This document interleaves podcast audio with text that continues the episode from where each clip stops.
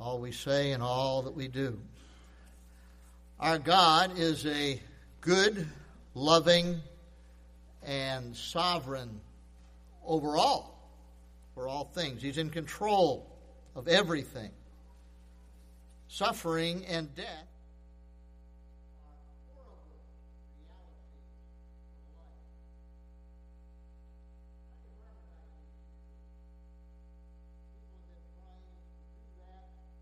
the beginning of the human race.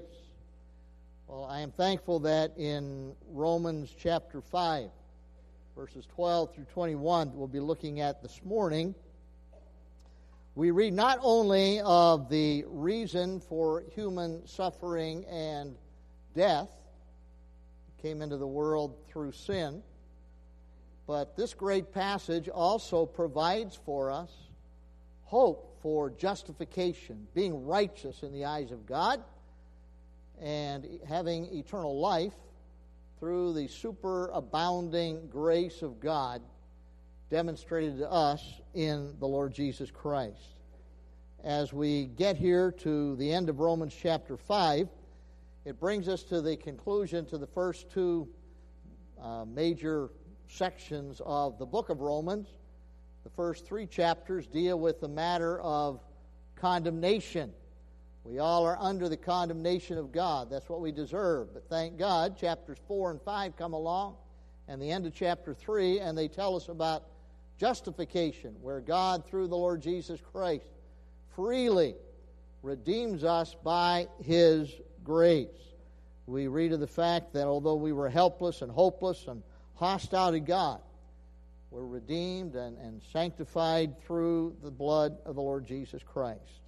In this last part of the fifth chapter, we read of four different kings, four reigns the reign of death in verse 14, the reign of sin in verse 21, the reign of grace in verse 21, and the reign that we as redeemed sinners will enjoy with the Lord Jesus Christ in his perfect time in uh, verses 12 through 21, we read of two men and the effect that they have upon the human race, upon our lives. Those men are Adam and then the God man, the Lord Jesus Christ. This morning we will look at a contrast and comparison between Adam and Jesus and also what they bring into our lives as detailed in this passage of Scripture. Follow along as I read Romans chapter 5, starting at verse 12. It says, Therefore, just as through one man sin entered the world, and death through sin, and thus death spread to all men, because all sin. For until the law, sin was in the world, but sin is not imputed when there is no law. Nevertheless, death reigned from Adam to Moses, even over those who had not sinned according to the likeness of the transgression of Adam, who is a type of him who was to come. But the free gift is not like the offense. For if by the one man's offense many died, much more the grace of God and the gift by the grace of the one man, Jesus Christ, abounded to many. And the gift is not like that which came through the one who sinned. For the judgment which came from one offense resulted in condemnation but the free gift, which came from many offenses, resulted in justification. For if by the one man's offense death reigned through the one, much more those who receive abundance of grace and of the gift of, the, of righteousness will reign in life through the one, Jesus Christ. Therefore, as through one man's offense judgment came to all men, resulting in condemnation, even so, through one man's righteous act, the free gift came to all men, resulting in justification of life. For as by one man's disobedience many were made sinners, so also by one man's obedience many will be made righteous. Moreover, the law entered that the offense might abound. But where sin abounded, grace abounded much more. So that as sin reigned in death, even so, grace might reign through righteousness to eternal life through Jesus Christ our Lord. we find first of all here the, the consideration of Adam and sin and death. And we find in this passage the source of sin in the human race. Sin entered through one man. Uh, Adam was uh, given a charge in the Garden of Eden. He was told he could eat from any tree that he wanted to, but there was one tree that he couldn't the tree of, of, of knowledge of good and evil. And he was told that the day you eat of that fruit, you will surely die. And he and Eve both ate, ate of that fruit, and uh, they surely died. Sin came through Adam. And sin comes upon us as a result of that fact. In Psalm 51 5, it says, Behold, I was brought forth in iniquity, and in sin my mother conceived me. Psalm 58 3, The wicked are estranged from the womb. They go astray as soon as they're born, speaking lies. We never had to teach any of our kids to lie. That kind of comes naturally. And Jeremiah 17 9 says, The heart is deceitful above all things and desperately wicked. Who can know it? When God created the world and when God created man, He created them perfect and without sin. But if you go back to the book of Genesis, chapter 3, you find out uh, the account there of the entrance of sin into the world through that one test that was given to Adam and, and Eve. And we find that those chapters are, are true. And we'll talk about that a little bit more this evening. Sadly, we live in a day when even people that call themselves evangelicals are questioning whether Adam and Eve were real historical people. And they're doing that largely because they're buying into the uh, some of the scientific theories that speak of the, the world being so many billion years old and man being on the earth for so many tens of thousands or hundreds of thousands of years. And they're, they're trying to somehow harmonize the Bible with some of those scientific theories, and they're sadly compromising the biblical text. And tonight we want to talk about the, the good reason that we have for believing today that Adam and Eve were historical figures. They were real, live people. The event that we have described in Genesis 3 uh, about the test that they were given and, and the fall of Adam uh, are accurate. They're, they're, history, they're historical record, and uh, it affects our lives this, this very day. We read in this passage of Scripture in verse 12 that when, when sin came, that's also when, when death came. Death entered the human race with sin. Death, sin and death always go together. Uh, we find that uh, it's kind of a picture of a house here, where it says when kind of when the door was open, sin came in, and along with it came came death. Kind of like in our house, we have a storm door on our, our front uh, front of the house there, and uh, when the wind blows, sometimes you open the door, open the storm door, and when the wind blows, we got trees around us, and I love those trees. But you know what trees have? Trees have leaves. And uh, in the fall, those leaves fall down. And you know what happens when you open the door and the wind blows? Those leaves come right in with the wind, and then you got to pick them up or sweep them out or whatever. Well, when sin came in, death came along with it. God warned Adam the day you sin, the day you eat of that fruit, you will surely die. And that's exactly what happened. He began to die physically, he died spiritually. Death is always the idea of separation when you read it in Scripture. Physical death is the separation of the, the soul from the body. Spiritual death is separation from God. And the Bible also warns about being separated from God forever and ever in the lake of fire. And all that came into the world when Adam sinned. With sin came death, and it passed into every room. I thank God when the leaves blow into our house, they generally just come into the front hallway there, and you pick them up from there. But, but when sin came into the world and death came into the world with it, death passed upon all men. It entered into every room. The, the only exception were Enoch and Elijah and uh, believers at the rapture. Enoch and Elijah were both translated out of this world, and at the, the rapture, those who are alive, uh, those who are alive at the time of the rapture will be caught up to meet the Lord in the, the air. And uh, we find that Adam's sin had an, an effect upon all of us. The, the, the reason for, for death is sin, and it starts with, with Adam's sin. And, and, and you notice it doesn't talk about Eve, it talks about Adam. Uh, there's a difference between Adam sinning and Eve sinning. Eve, we're told in Scripture, was deceived.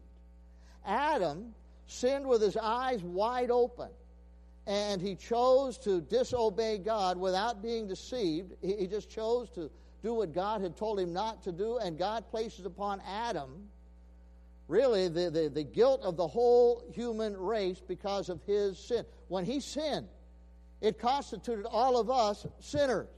Somebody said, "Well, I don't like being I don't like being affected by Adam's sin. I don't like being made a sinner because Adam sinned." Well, guess what? You'd have done the same thing if you were in his place.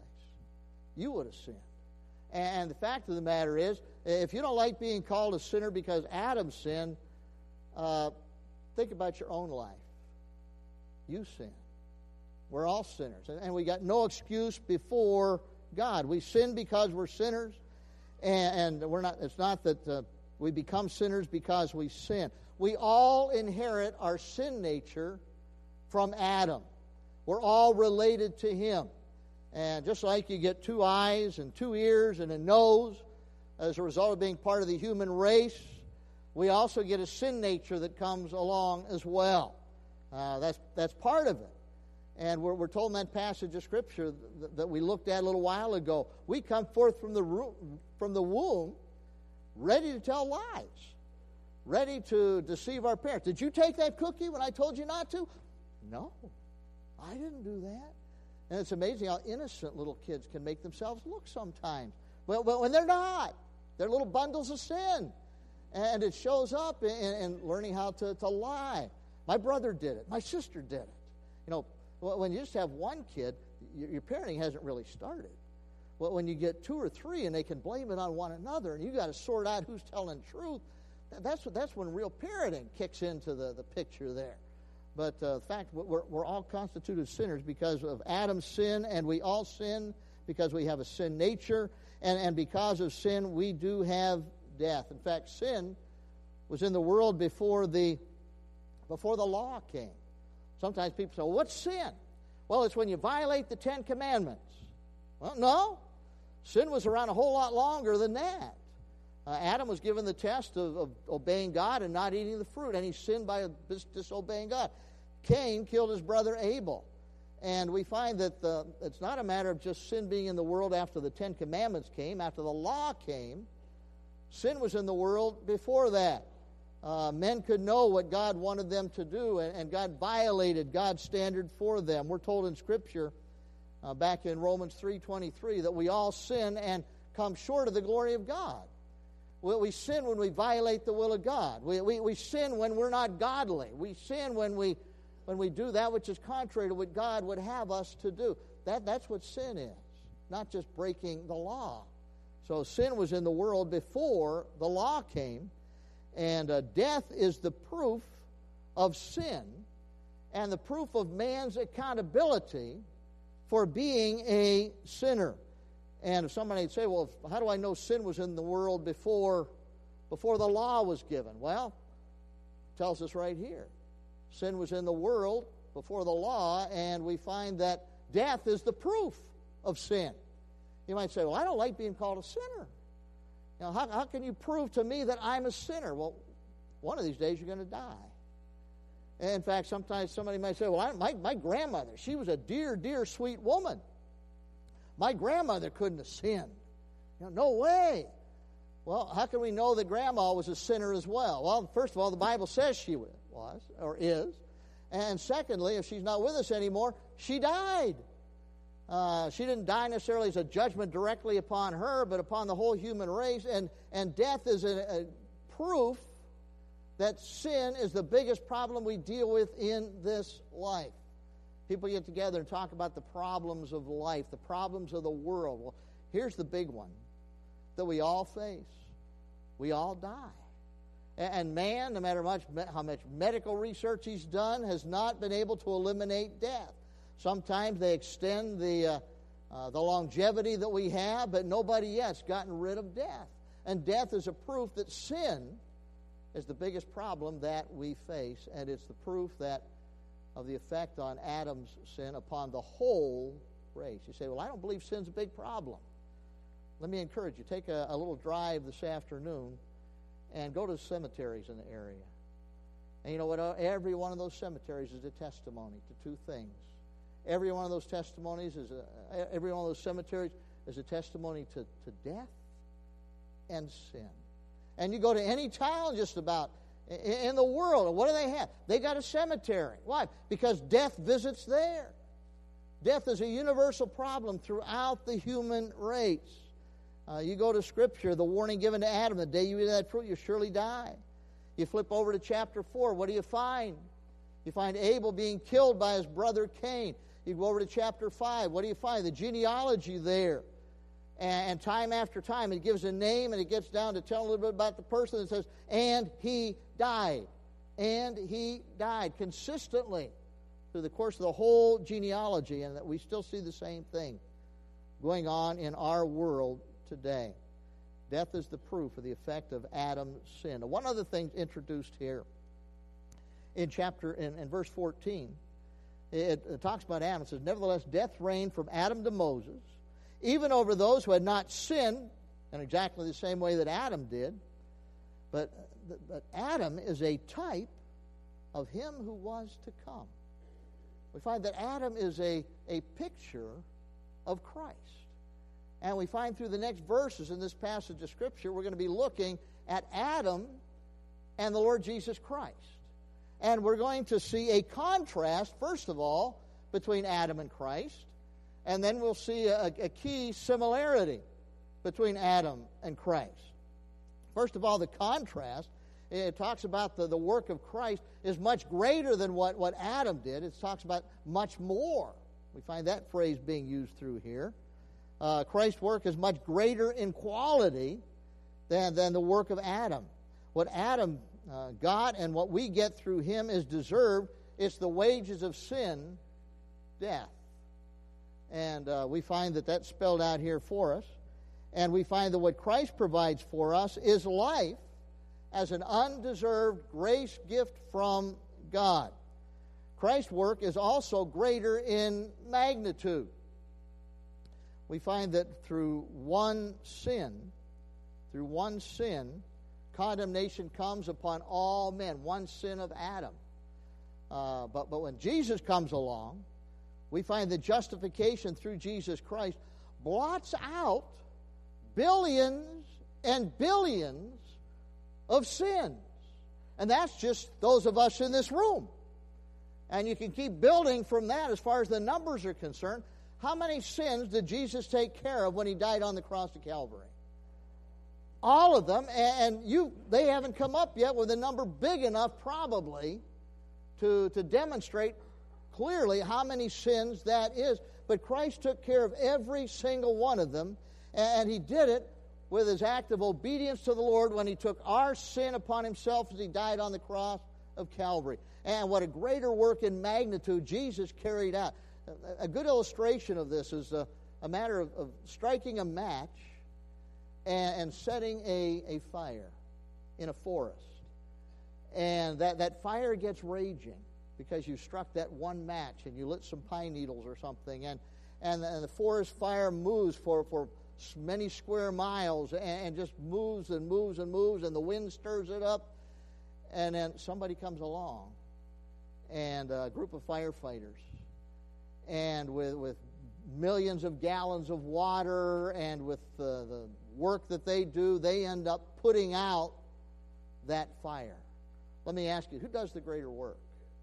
The person that strikes the match and starts the forest on fire, or the people that come in and they're able to put out that raging forest fire that's destroying all kinds of. Trees. Who does the greater work? Well, obviously, it's the firefighters, right? Any of us could go out there and strike one match and start a forest on fire. But it takes a special group of people to be able to come in and put out a raging forest fire. Well, what did Adam do? One sin started the whole human race plunged into sin and to death. What Jesus do? What Jesus do? Any of us could have done what Adam did and probably would have done what Adam did. But what did Jesus do?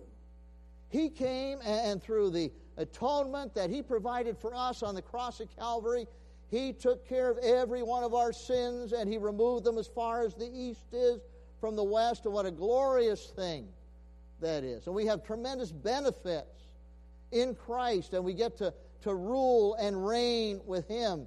And I tell you what, I don't know about you, but I'm a whole lot more thankful about being able to be in Christ than be in Adam. How do you get in Adam? Well, you get in Adam just by being born a human being. It happens automatically. And that comes with all sorts of problems. And the particular family you were born into might come with some other problems.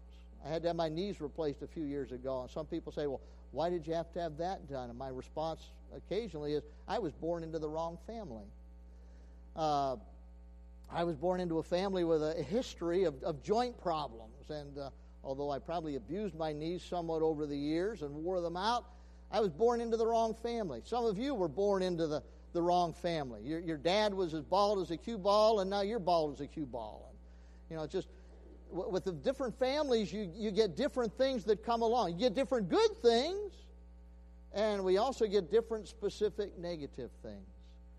Well, thank God, although we're born in Adam and we're part of Adam's race, we have the opportunity to also be in Christ. And when we're in Christ, by coming to the place where we recognize we're sinners in need of a Savior and we take Christ to be our Savior, we become those who are, are given the gift of righteousness. And we're told here in verse 17, we will reign in life through the one, Jesus Christ. And we talk about death, but how wonderful it is to be able to look at reigning in life and reigning with eternal life. So we find there's the contrast. There is some similarity just in, the, in between Adam and Jesus, just in the fact that, that one act by each has widespread uh, results. One act by, by each affects many, many people. Adam affects everybody. Jesus affects all who will receive him. One thing we'll see in a minute is this passage doesn't teach a universal salvation, but a great thing where, where sin through Adam reigned in death, grace through Jesus Christ reigns in eternal life. You know, we got some ugly words in this passage, don't we? Sin and death, things like that. How much more beautiful are words like life and grace and gift? That's what we can have in the Lord Jesus Christ.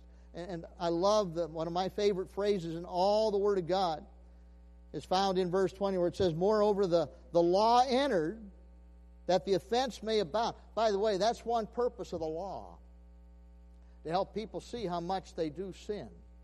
It just helps people to see they, they, they, they couldn't keep the law.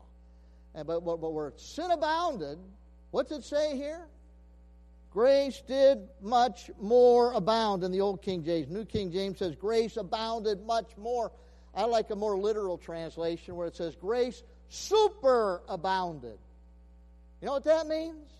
That means no matter how great the sin has been in your life, the grace of God is sufficient to take care of all of it, no matter what particular sins you've committed in your life. The grace of God is sufficient to provide for you forgiveness and salvation from that sin. Now, it may not wipe out all the consequences that came along with it, but you can have forgiveness. You can have eternal life. And what a thrilling thing it is to consider where sin abounded, and sin abounds tremendously in our lives and in the lives of the race that we're part of. God's grace super abounds. Aren't you glad that even after you become a Christian and sin shows up in your life, you can claim that passage like uh, 1 John chapter 1 verse 9. If we what? If we confess our sin, he's faithful and just to forgive us our sin and to cleanse us from all unrighteousness. So that we not only don't lose our salvation, we also have our fellowship completely restored as well. How, how is that? Because where sin abounds, what happens? Grace much more abounds. Grace super abounds. Don't you like that phrase? Isn't that encouragement when you contemplate that phrase? When the devil comes around and wants to beat you up and, and remind you of all the areas you've fallen short and all the areas that you've failed, isn't it gracious to, to just contemplate that phrase? Yeah, I've got lots of sin that's been in my life, but you know what? Where sin abounds, what's true? Grace superabounds. What a, what a great, great truth we can hang on to when we know the Lord Jesus Christ. Several conclusions stand out about grace in this passage of Scripture. We have uh, some things that correspond, some corresponding terms in this passage. We have, on the one hand, you can be in Adam, and you are in Adam if you're born into the human race, or you can also be in Christ. If you'll put your faith in Christ to save you, repenting of your sin, you, you can know that you're standing before God today is that you are in Christ. And when you are in Adam, you're, you're in sin and you're condemned in your sin. But when you're in Christ, you have righteousness. You're declared righteous by God, and you have a righteous standing before God. You're right before God. On the one hand, with sin comes death spiritual death, physical death, even eternal death. But thank God, in the Lord Jesus Christ, we have what? Eternal life. Promised consistently through the Scriptures. Do you like John 3.16? I, I like the last couple words there in John 3.16. I like the first couple words. That's a good verse. God so what? God so loved the world that he gave his only begotten Son, that whosoever believes in him will not perish, will not be condemned for their sins, but what? Will have everlasting life. That means we'll have a relationship with God. He's our Father, we're His child. We can call on Him at any time. And we're also going to live with Him how long? Forever. Forever. And nothing can take that life away. Uh, it's a free gift that God gives to us. There's one term in that passage that's without a parallel. It's a word that stands right out to me. It's that word, grace. You know, we, we find that uh, that great statement a moment ago, where sin abounds, grace does much more abound. What's grace? Grace is God's undeserved favor that He bestows upon us. We don't deserve God's favor we deserve condemnation. But in His love and in His graciousness, He bestows all kinds of blessings and benefits upon us. You can take the way the word spelled. God's riches at what? Christ's expense. God's grace. What a wonderful truth that is. Now, by the way, this passage doesn't teach universal salvation. Uh, you know, it's, it's not a matter that everyone's going to automatically be in Christ. We're automatically in Adam just by being born. How do you get to be in Christ? Well, it doesn't happen automatically. It doesn't happen because you're born into a Christian family. It doesn't happen because you have attended church. It doesn't happen by getting baptized. How do you get to be in Christ? Only one way you get to be in Christ. That's repenting of your sin taking Christ to be your own personal Lord and Savior. Then we get to be in Christ we find that the universal salvation would contradict the other scripture.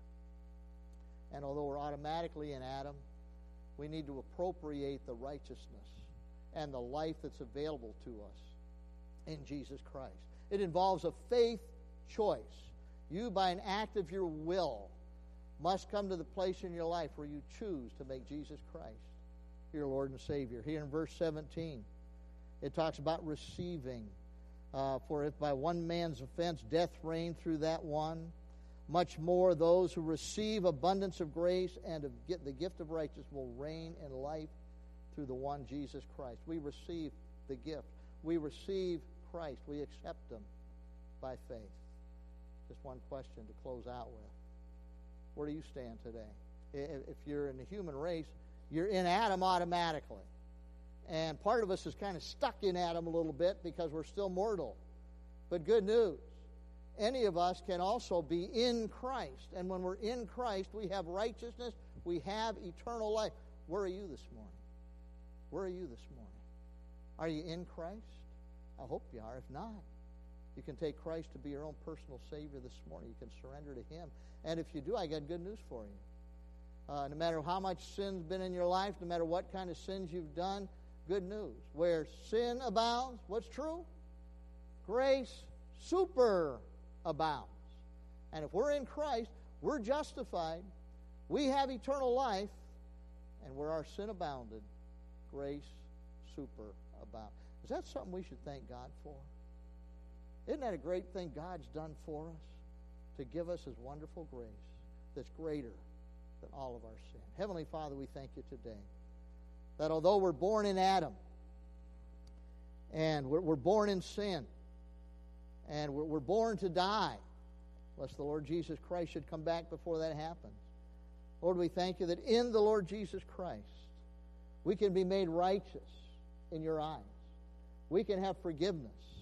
Our sin can be removed from us as far as the east is from the west. And Father, we also can have that wonderful gift of eternal life. Thank you for your grace this morning, Lord. We don't deserve it, but you, as our loving and sovereign God, have poured it out upon us. And I pray, Lord, if any are struggling today because death has visited their home, their family, and they're, they're kind of wondering how can a loving God allow that to happen, Lord, I pray they'd see from the scriptures today those things happen because we're part of a sinful race. But Lord, you, you, you overcome that. You overcame it when Jesus came forth from the tomb. He had, came victoriously over sin and death. And we thank you that in Christ we also can be victorious over sin and death. And Father, my prayer is that anybody with us today that's not absolutely 100% sure that they are in Christ, by repenting of their sin and putting trust in the Lord Savior, they would do it today. Lord, help them to know that it's not about being in church. It's not about being a church member. It's not about being part of a Christian family. But it's all about personally taking Christ to be Savior. God, work in the closing minutes of this service in our hearts. Excite us, Lord, about the abundant grace that you bestowed upon us. And if anybody's here that's never responded to that grace, we pray they might do it even today. We ask it in the Savior's name. Amen. Number 201.